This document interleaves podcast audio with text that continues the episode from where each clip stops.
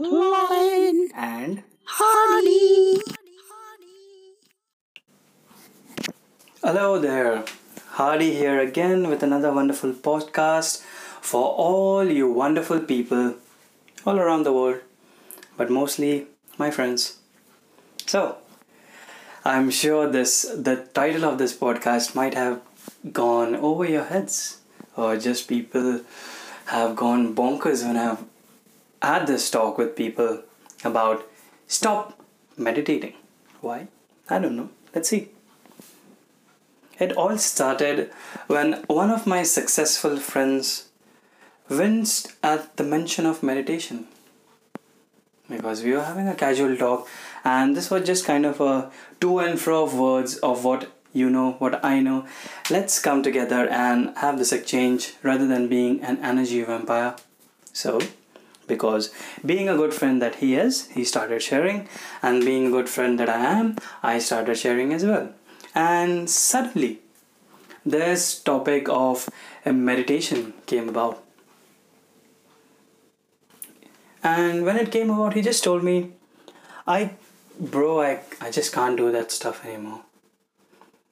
It just makes your mind blank. He told me that he had been meditating a lot. I mean, a lot. Now, this guy is a pretty anal guy when it comes to everything. So, if there is a task given to this person, he will do it by hook or by crook.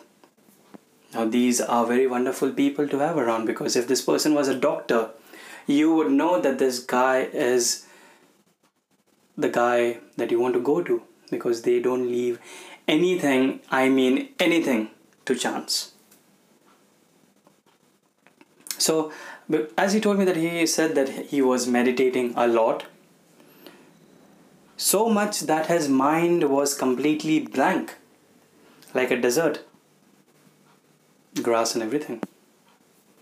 And obviously this has big implications for an entrepreneur or any man on his hero's journey. I really did not know at that time that my friend was referring to meditation sickness. What a concept. Yes, meditation can make you sick. Do not quote me on that. And no, it's not some woo-woo phenomenon, just, coming up, UFO aate hai, waisa wala. No, nothing like that. Most of the Eastern religions have recognized meditation sickness as a normal occurrence. Recently, I heard about one from a psychologist who meditated so fucking hard, that she began tossing and turning in her sleep. Became supremely anxious. Oh. Had a shortness of breath. And became overwhelmingly emotional. In another more serious case, meditation apparently triggered a suicide. Wow. Buddhist, Hindus, and other Eastern religions have been aware of meditation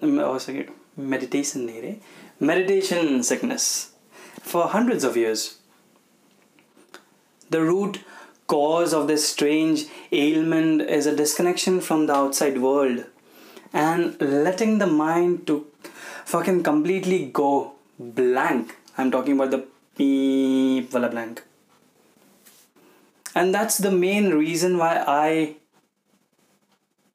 no longer meditate. Letting the mind go blank alone could be dangerous. It's like prepping the soil in the garden without planting anything. It's there. Now, I'm not saying that do not meditate. I'm saying you cannot just make a space open and just leave it there. Because for example, if there is a patch of land that you have just cleared up and made room for something new. Weeds, I'm not talking about the fuk wala weed, but weeds, the jungly grass, will almost certainly infest your garden or that patch of land. The same goes for the mind. If you wipe it clean with meditation and leave it blank, you're leaving your mind vulnerable to outside forces.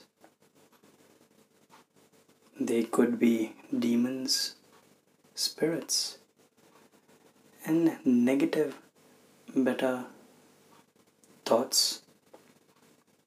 You need to, whenever you do this, you need to install new alpha software, add new files, and occupy that empty space with constructive thoughts to become a better person. Because if there is a free space around, anybody can occupy it. And if you do not come guard of what you are letting in,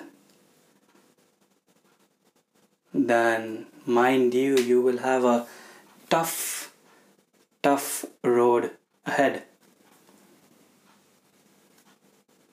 And basically that is what I wanted to show you. That there is something called as meditation sickness, which even I did not know existed until recently. Ponder on it a bit. Talk soon. Take care.